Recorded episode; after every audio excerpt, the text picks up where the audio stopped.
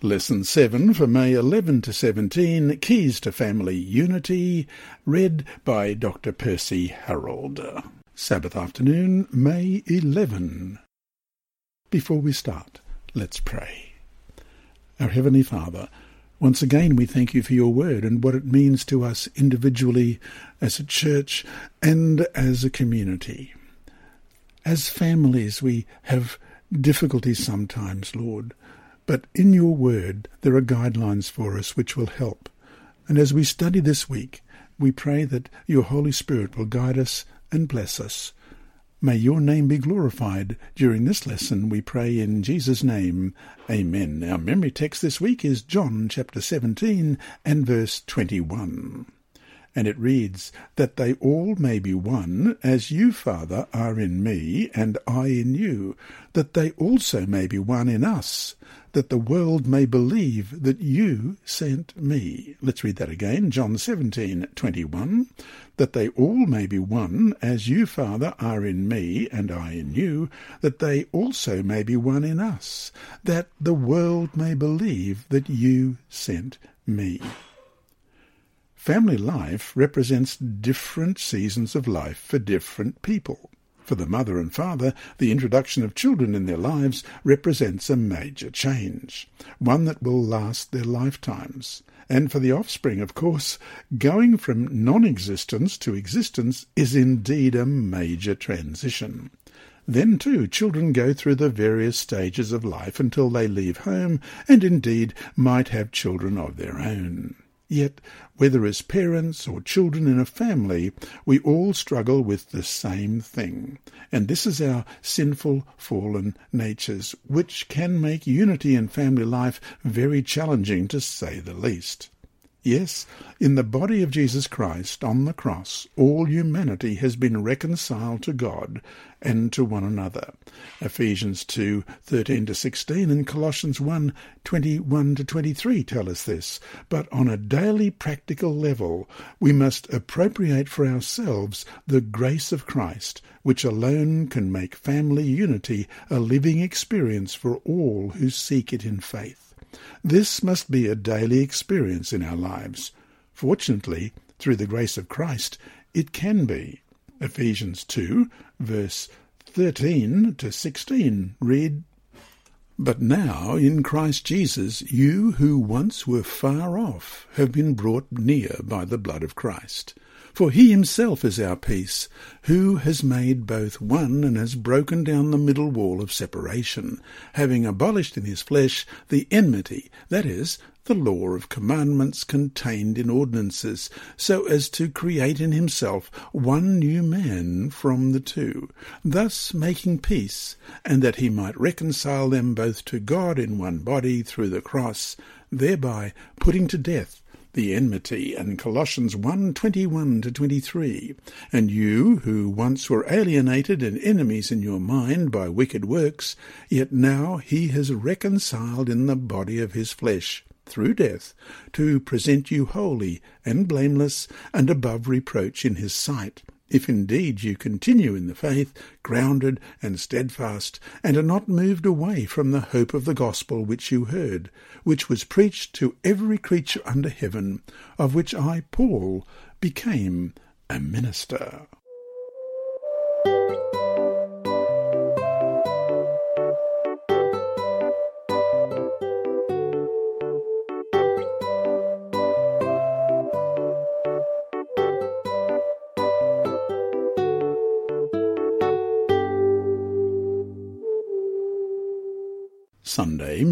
12. Christ the Centre.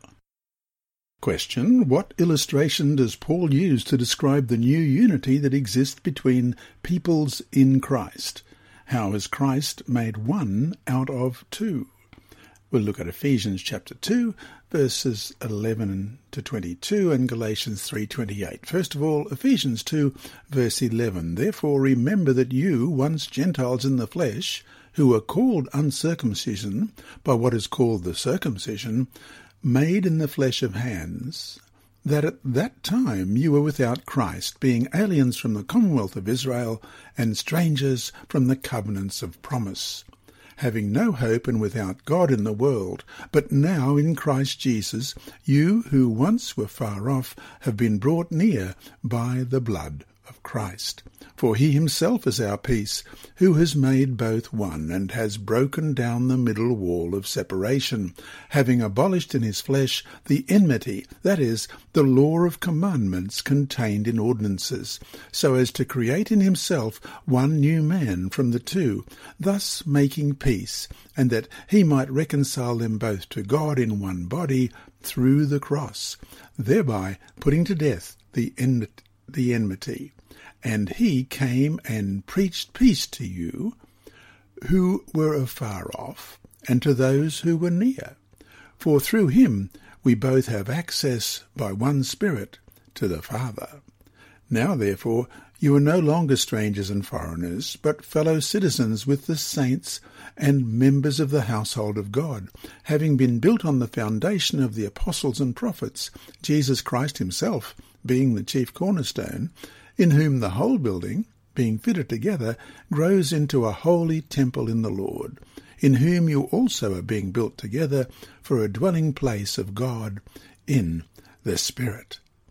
And Galatians 3:28 There is neither Jew nor Greek there is neither slave nor free there is neither male nor female for you are all one in Jesus Christ. The cross of Christ removes the barriers that separate people from each other. Walls separated worshippers in the Jewish temple, men from women, and Jews from Gentiles. Describing the unity of Jews and Gentiles in Christ, Paul used language that applies equally to other divisions between nations, people groups, social strata, and gender, to create out of the two a single new humanity in himself, thereby making peace. Ephesians 2:15 from the NEB is good news that helps couples to truly know one flesh unity in marriage. Also, by faith in Christ, long divided families can be reconciled. Question. It's one thing to quote biblical texts about oneness in Christ, it's wholly another to actually experience it. What practical changes does Christ bring to our lives that enable us to experience the oneness and unity we have been promised?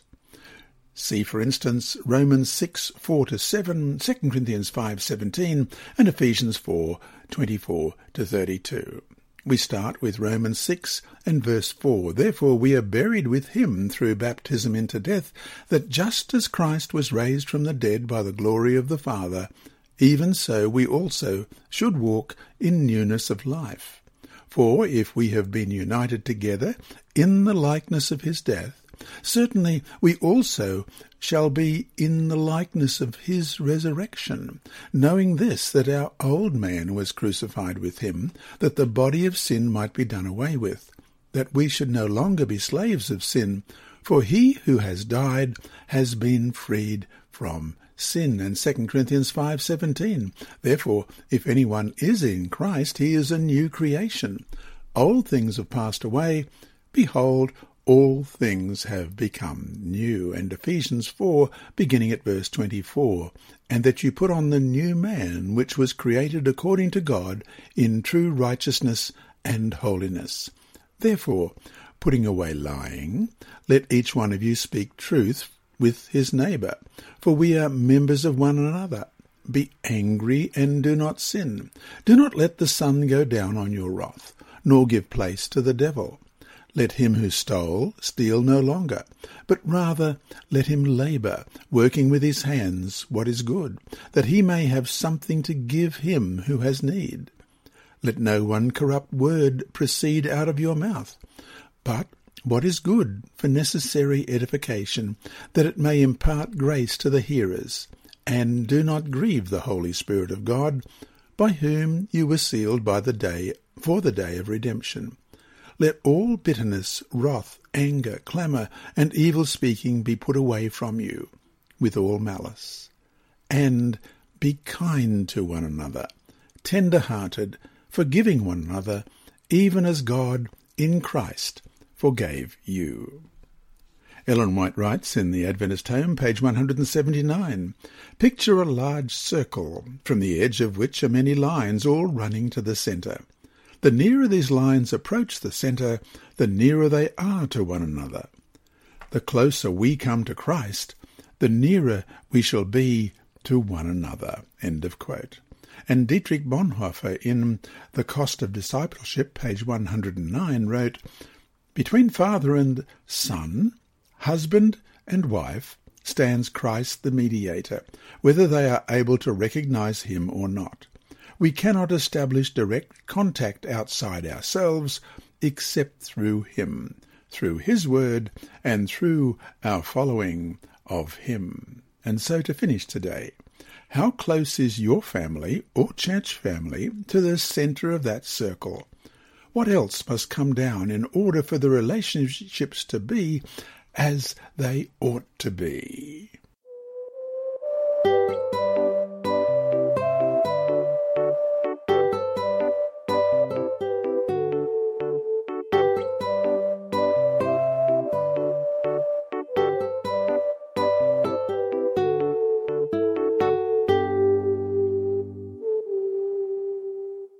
Monday, May 13. Becoming one through his love. 1 Thessalonians 3:12 reads, "May the Lord make your love increase and overflow for each other and for everyone else." Question: Jesus prayed to his Father that his followers would be one as we are one in John 17 verse 22. Summarize what Jesus was saying here focusing specifically on the role of love needed in order to achieve this oneness. Unity among his followers was on Jesus' mind in this prayer. Experiencing agape love is essential to this unity. Agape is the Bible word for God's love, used in this prayer and in many other places in the New Testament. Such love is God's very nature, as we read in 1 John 4 8. He who does not love does not know God, for God is love. And it identifies Jesus' followers in John 13:35. By this all men will know that you are my disciples if you have love for one another. God's love is not natural to the sinful human heart. It comes into one's life as Jesus dwells with the believer by his Spirit, as we read in Romans 5 5. New hope does not disappoint, because the love of God has been poured out in our hearts by the Holy Spirit who was given to us. And in Romans 9, Romans 8, verse 9, But you are not in the flesh, but in the Spirit, if indeed the Spirit of God dwells in you. Now, if anyone does not have the Spirit of Christ, he is not his. And verse 11, But if the Spirit of him who raised Jesus from the dead dwells in you, he who raised Christ from the dead will also give life to your mortal bodies through his Spirit who dwells in you. John 15 verse 12 reads, Love each other as I have loved you. The disciple John, who wrote these words, was once not lovable, but proud, power-hungry, critical, and hot-tempered. We read about this in Mark chapter 3 and verse 17. James, the son of Zebedee, and John, the brother of James, to whom he gave the name Boanerges, that is, sons of thunder, and Luke 9, verses 54 and 55.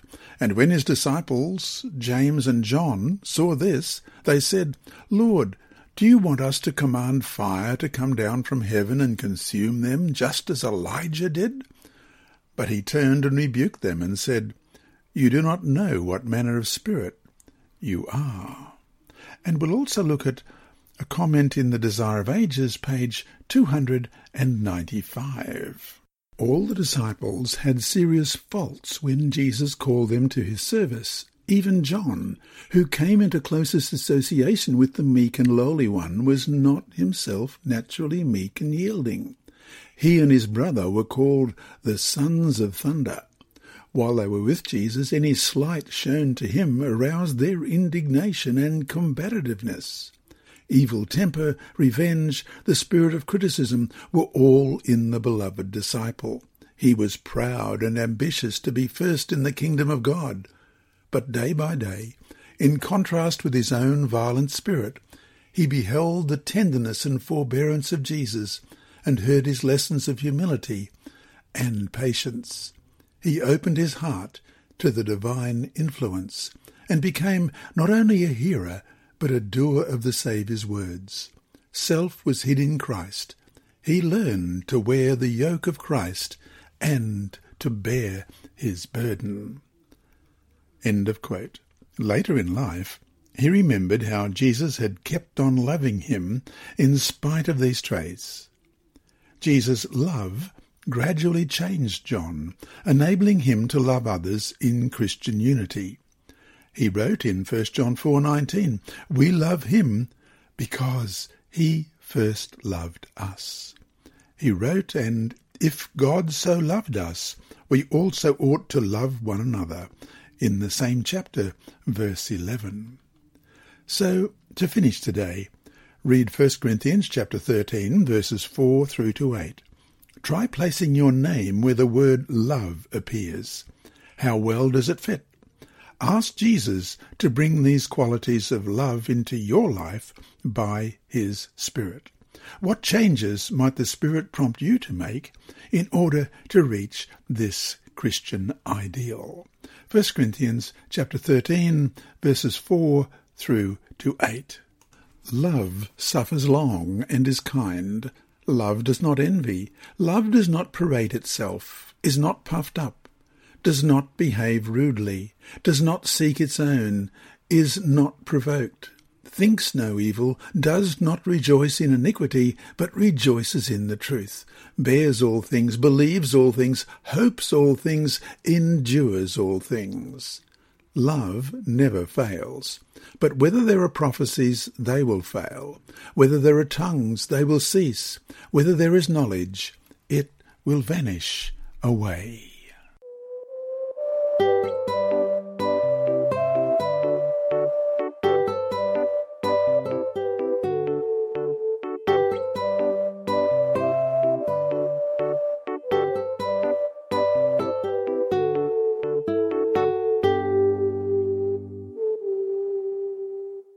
Tuesday, May 14. Selfishness, Family Destroyer. Ellen White writes in Early Writings, page 119, If pride and selfishness were laid aside, five minutes would remove most difficulties. End of quote. As human beings, our natures have been corrupted by sin, and perhaps the greatest example of that corruption is the curse of selfishness we seem to be born selfish. We can see this reality in small children, whose basic nature is want for themselves. Me, me, me. By the time we reach adulthood, this trait can manifest itself in some pretty terrible ways, especially in the home. Of course, Jesus came to change this, as we read in Ephesians 4:24, and that you put on the new man, which was created according to God in true righteousness and holiness. His word promises us that we, through him, don't have to be dominated by this destructive character trait. His whole life is a perfect example of what it means to live without selfishness. To the degree we emulate his life, as we read in 1 John 2 6, he who says he abides in him ought himself also to walk just as he walked, we will overcome the tendency to live only for ourselves. Question. Look at the following texts. What do they tell us about living a life of selflessness. Philippians 2, verses 3 to 5. Let nothing be done through selfish ambition or conceit, but in lowliness of mind, let each esteem others better than himself. Let each of you look out not only for his own interests, but also for the interests of others. Let this mind be in you, which was also in Christ Jesus. And 1 John chapter 3 verses 16 to 18. By this we know love, because he laid down his life for us, and we also ought to lay down our lives for the brethren. But whoever has this world's goods and sees his brother in need and shuts up his heart from him, how does the love of God abide in him? My little children, let us not love in word or in tongue, but in deed and in truth. As Ellen White wrote above, if pride and selfishness were put aside, so many problems could be solved very quickly, long before they fester and brew and eventually turn into something nasty. All members of the family, especially the parents, must be purged of this sin at the foot of the cross, as we read in Proverbs 16:6. In mercy and truth, atonement is provided for iniquity, and by the fear of the Lord one departs from evil. Even if that means constantly coming back to the cross and kneeling in prayer, faith, tears, and submission. And so to finish today, how much time are you spending at the cross fighting against whatever selfishness appears in your life?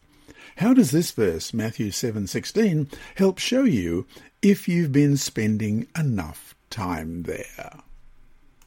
You will know them by their fruits. Do men gather grapes from thorn bushes, or figs from thistles?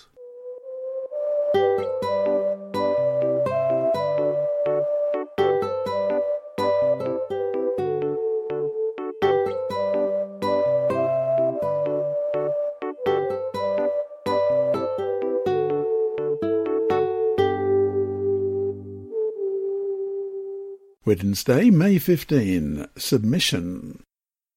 Question. What counsel does Paul have regarding humility and service in relationships in Ephesians 5:21, submitting to one another in the fear of God? How do you think this attitude contributes to unity in the church? Why is it so important at home? Ephesians 5:22 to 6 verse 9. Wives, submit to your own husbands as to the Lord, for the husband is head of the wife, as also Christ is head of the church, and he is the Saviour of the body. Therefore, just as the church is subject to Christ, so let the wives be to their own husbands in everything.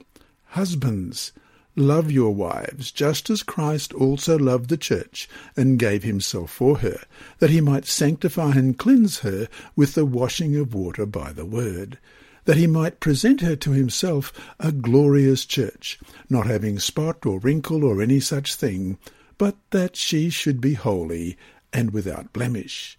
So husbands ought to love their own wives as their own bodies. He who loves his wife loves himself. For no one ever hated his own flesh, but nourishes and cherishes it, just as the Lord does the church. For we are members of his body, of his flesh, and of his bones. For this reason a man shall leave his father and mother and be joined to his wife, and the two shall become one flesh. This is a great mystery, but I speak concerning Christ and the church.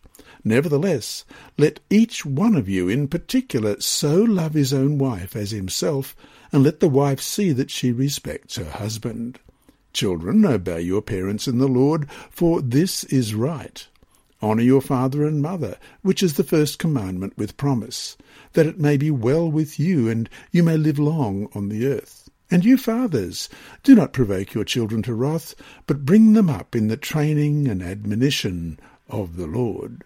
Bondservants, be obedient to those who are your masters according to the flesh, with fear and trembling, in sincerity of heart, as to Christ, not with eye service as men pleasers, but as bondservants of Christ, doing the will of God from the heart, with good will doing service as to the Lord and not to men, knowing that whatever good anyone does, he will receive the same from the Lord, whether he is a slave or free.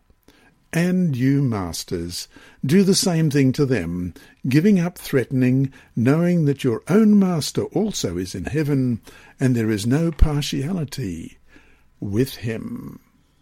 The word submit in Ephesians 5:21 means to place oneself humbly before another person on the basis of voluntary choice. This unique principle began with Christ, as we read in Matthew 20, verses 26 to 28. Yet it shall not be so among you, but whoever desires to become great among you, let him be your servant. And whoever desires to be first among you, let him be your slave, just as the Son of Man did not come to be served, but to serve, and to give his life a ransom for many. And John 13, verses 4 and 5. Rose from supper, and laid aside his garments, took a towel, and girded himself. After that he poured water into a basin, and began to wash the disciples' feet and to wipe them with the towel with which he was girded. And Philippians 2, 5 to 8. Let this mind be in you, which was also in Christ Jesus, who being in the form of God, did not consider it robbery to be equal with God, but made himself of no reputation, taking the form of a bondservant, and coming in the likeness of men. And, being found in appearance as a man, he humbled himself and became obedient to the point of death, even the death of the cross.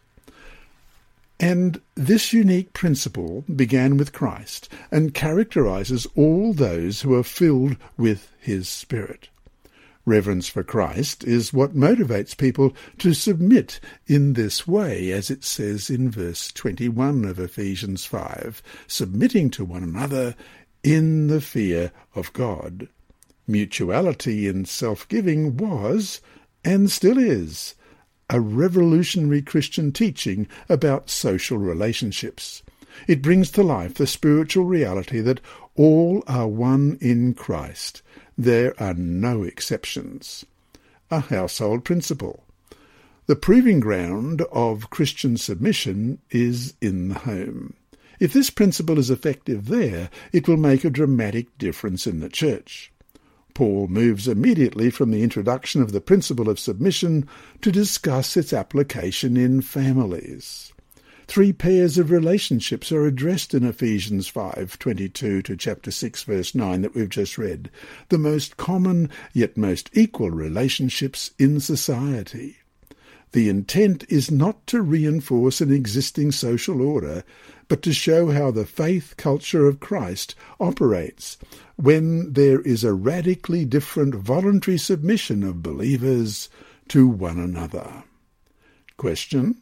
Why do you think Paul consistently speaks first of those who are socially weaker in the culture, the wives, children, and slaves? Write the qualifying phrase attached to the submission of each of these. Ephesians 5 and verse 22 Wives, submit to your husbands as to the Lord. Ephesians chapter 6 verse 1 Children obey your parents in the Lord for this is right. And Ephesians 6 verse 5 Bondservants be obedient to those who are your masters according to the flesh with fear and trembling in sincerity of heart as to Christ. Those with greater social power husbands, parents, masters are always addressed second.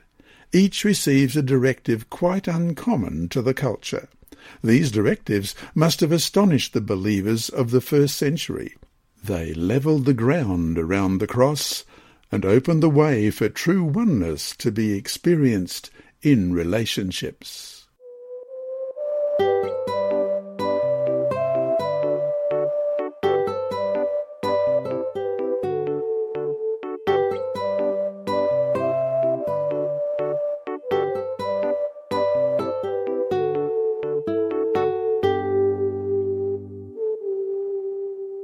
Thursday, May 16. Living the Love We Promise. Ultimately, family cohesion and unity rest on the commitment of family members, beginning with the commitment of the marital partners to care for one another. Sadly, Bible history is strewn with examples of failed promises, broken trust, and lack of commitment where it should have been present. Scripture also has stirring examples of ordinary people who, with God's help, committed themselves to friends and family and kept their promises. Question. Look at the following families and their levels of commitment. How could commitment have been strengthened in some families? What encouraged the commitment shown in the others? First, we've got parent-child commitment, and we go to Genesis chapter 33, verses 12 to 14. Then Esau said, Let us take our journey. Let us go, and I will go before you. But Jacob said to him, My Lord knows that the children are weak, and the flocks and herds which are nursing are with me.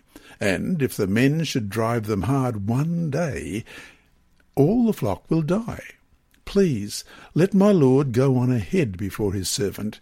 I will lead on slowly at a pace, which the livestock that go before me and the children are able to endure, until I come to my lord in Seir and Exodus chapter 2 verses 1 to 10. And a man of the house of Levi went and took his wife a daughter of Levi.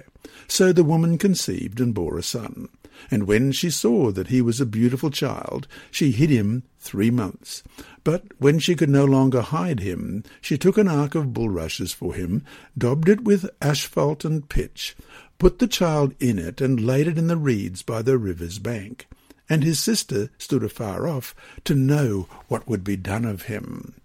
Then the daughter of Pharaoh came down to bathe at the river, and her maidens walked along the riverside. And when she saw the ark among the reeds, she sent her maid to get it. And when she opened it, she saw the child, and behold, the baby wept. So she had compassion on him, and said, This is one of the Hebrews' children. Then his sister said to Pharaoh's daughter, Shall I go and call a nurse for you from the Hebrew women, that she may nurse the child for you? And Pharaoh's daughter said to her, Go. So the maiden went and called the child's mother. Then Pharaoh's daughter said to her, Take this child away and nurse him for me, and I will give you your wages. So the woman took the child and nursed him, and the child grew, and she brought him to Pharaoh's daughter, and he became her son. So she called his name Moses, saying, Because I drew him out of the water. Then there's sibling commitment, Genesis 37, verses 17 to 28. And the man said, They have departed from here, for I heard them say, Let us go to Dothan. So Joseph went after his brothers and found them in Dothan. Now when they saw him afar off, even before he came near them, they conspired against him to kill him. And they said to one another, Look, this dreamer is coming. Come, therefore, let us now kill him and cast him into some pit, and we shall say, Some wild beast has devoured him. We shall say, What will become of his dreams? But Reuben heard it, and he delivered him out of his hands, and said, Let us not kill him. And Reuben said to them, Shed no blood, but cast him into this pit which is in the wilderness, and do not lay a hand on him, that he might deliver him out of their hands, and bring him back to his father. So it came to pass, when Joseph had come to his brothers, that they stripped him of his tunic, the tunic of many colours that was on him. Then they took him and cast him into a pit, and the pit was empty, there was no water in it. And they sat down to eat a meal. Then they lifted their eyes and looked, and there was a company of Ishmaelites coming from Gilead with their camels, bearing spices, balm, and myrrh, and on their way to carry them down to Egypt. So Judah said to his brothers, What profit is there if we kill our brother and conceal his blood? Come and let us sell him to the Ishmaelites, and not let our hand be upon him, for he is our brother and our flesh. And his brothers listened. Then Midianite traders passed by. So the brothers pulled Joseph up and lifted him out of the pit, and sold him to the Ishmaelites for twenty shekels of silver. And they took Joseph to Egypt. And then family commitment. We first of all read Ruth chapter 1, verses 16 to 18. But Ruth said, Entreat me not to leave you, or to turn back from following after you. For wherever you go, I will go, and wherever you lodge, I will lodge. Your people shall be my people, and your God my God. Where you die, I will die, and there will I be buried. The Lord do so to me, and more also, if anything but death parts you and me. When she saw that she was determined to go with her, she stopped speaking to her. And Ruth chapter 2, verses 11 and 12 and 20. 11. And Boaz answered and said to her, It has been fully reported to me all that you have done for your mother-in-law since the death of your husband, and how you have left your father and your mother and the land of your birth, and have come to a people whom you did not know before. The Lord repay your work, and a full reward to be given by the Lord God of Israel, under whose wings you have come to refuge. And verse 20 Then Naomi said to her daughter-in-law, Blessed be he of the Lord, who has not forsaken his kindness to the living and the dead. And Naomi said to her, This man is a relation of ours, one of our close relatives. And chapter 3, verses 9 to 13. And he said, Who are you? So she answered, I am Ruth your maidservant. Take your maidservant under your wing, for you are a close relative. Then he said, Blessed are you of the Lord, my daughter, for you have shown more kindness at the end than at the beginning, in that you did not go after young men, whether rich or poor. And now, my daughter, do not fear. I will do for you all that you request, for all the people of my town know that you are a virtuous woman. Now, it is true that I am a close relative, however, there is a relative closer than I. Stay this night, and in the morning it shall be that if he will perform the duty of a close relative for you, good. Let him do it. But if he does not want to perform the duty for you, then I will perform the duty for you, as the Lord lives. Lie down until morning. And Ruth chapter 4, verse 10 Moreover, Ruth the Moabitess, the widow of Mahlon, I have acquired as my wife to perpetuate the name of the dead through his inheritance, that the name of the dead may not be cut off from among his brethren and from his position at the gate. You are witnesses this day. And verse 13 So Boaz took Ruth, and she became his wife, and when he went in to her, the Lord gave her conception, and she bore a son. And then there's marital commitment, as we read in Hosea chapter 2, sorry, chapter 1, verses 2 and 3. When the Lord began to speak to Hosea, the Lord said to Hosea, Go take yourself a wife of harlotry and children of harlotry, for the land has committed great harlotry by departing from the Lord. So he went and took Gomer, the daughter of Diblaim, and she conceived and bore him a son. And in the same chapter, verses 6 and 8, and she conceived again and bore a daughter. Then God said to him, Call her name Lo Ruhumana, for I will no longer have mercy on the house of Israel, but I will utterly take them away. And verse 8, now, when she had weaned Lo Ruhumana, she conceived and bore a son. And chapter 3, verses 1 to 3. Then the Lord said to me, Go again, love a woman who is loved by a lover and is committing adultery, just like the love of the Lord for the children of Israel, who look to other gods and love the raisin cakes of the pagans. So I brought her for myself for fifteen shekels of silver and one and a half homers of barley. And I said to her, You shall stay with me many days. You shall not play the harlot, nor shall you have a man. So, too, will I be toward you. When we commit ourselves to another person, as in marriage or in the decision to bear or adopt a child, there is a willing surrender of our freedom to make a different choice in the future, a surrender of control over an important segment of our lives. Laws may restrain negative behaviour, but marriage and family relationships need love within them to enable them to flourish. So to finish today, what does Jesus' promise of commitment in Hebrews 13:5 mean to you personally? What effect should his commitment to you have on your commitment to him, to your spouse, to your children, and to fellow believers, Hebrews 13 and verse 5, let your conduct be without covetousness. Be content with such things as you have, for he himself has said, I will never leave you, nor forsake you.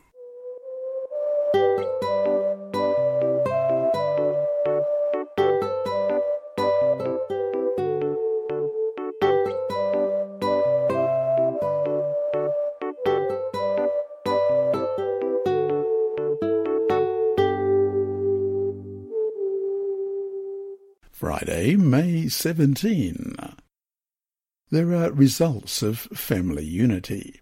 The first works of Christians is to be united in the family, writes Ellen White in The Adventist Home, page 37. The more closely the members of a family are united in their work in the home, the more uplifting and helpful will be the influence that father and mother and sons and daughters will exert outside the home. End of quote. And then there's the secret of family unity, and this comes from page 179 of the same book. The cause of division and discord in families and in the church is separation from Christ. To come near to Christ is to come near to one another.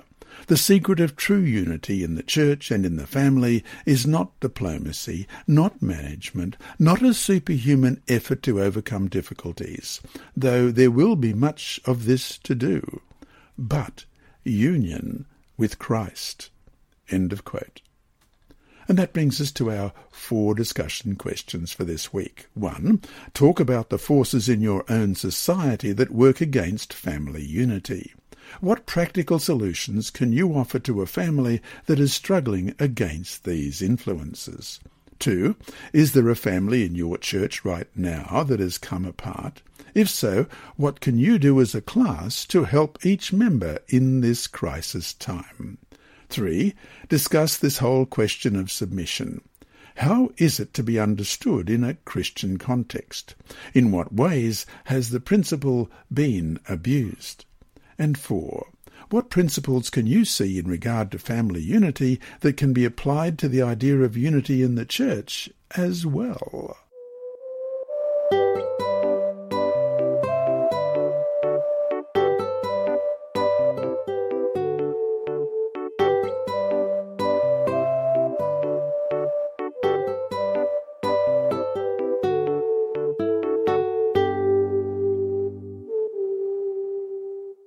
Inside Story. Our mission story this week is titled The Man Shares Sabbath, and it's by Andrew McChesney of Adventist Mission. Not many people can tell that they have spoken with an angel. Farmer Notley Tidwell could, but he didn't. Instead, he referred to the mysterious stranger as the man. One evening in the 1880s, Tidwell prayed as he trudged home, his fiddle in hand, from a barn dance in the U.S. state of Texas. He was confused. He had been raised to worship on Sunday, but he had been studying the Bible and saw that the fourth commandment said, Remember the Sabbath day to keep it holy, in Exodus 20 and verse 8. As he prayed, a man suddenly appeared beside him. Tidwell knew everyone in the area, and he had never seen this man before. But he wasn't startled. The stranger was very pleasant. He just appeared and started talking to him, said his granddaughter, Lorena Stigall, aged ninety-four. The conversation soon turned to the Sabbath, and Tidwell shared his growing conviction that God had set aside Saturday, not Sunday. He expressed bewilderment that he couldn't find anyone who observed Saturday. The stranger said he knew of a group of people who worshipped on Saturday, and he gave directions to their meeting place. Tidwell glanced to the side as they spoke, and when he looked back, the man was gone. He was just there, and he turned, and he was gone, said his great-granddaughter, Reba Seifert, aged sixty-eight. Returning home, Tidwell told his wife about the unusual meeting, and days later decided to follow the man's directions. They led to a farmhouse where a small group of Seventh-day Adventists met every Sabbath.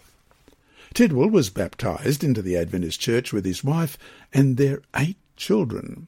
He later became a local church leader and planted the first local Adventist church located between the towns of Linden and Marietta in Texas. Although the church is now closed, others have sprung up in the area, including a church in Linden where Stigall attends with other relatives.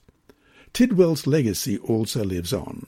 His faithfulness to God spawned several generations of mission-minded Seventh-day Adventists who have served as Bible workers, literature evangelists, and special needs leaders in Texas and beyond. He became the first Adventist in a large family, said Seifert, one of granddaughter Stigall's four children. Tidwell never identified the stranger as an angel but the family believes that he was sent from heaven in answer to an earnest prayer. He just called him the man, but he believed that God sent him, said Stigall, who heard her grandfather tell the story when she was a girl. I believe he was an angel, she said. And there's a picture of Stigall and her daughter Reba. You have been listening to a reading of the Adult Sabbath School Bible Study Guide by Dr. Percy Harrold from Queensland, Australia. This service is brought to you by Hope Channel, the Sabbath School Department, and Christian Services for the Blind. Remember, God is always faithful.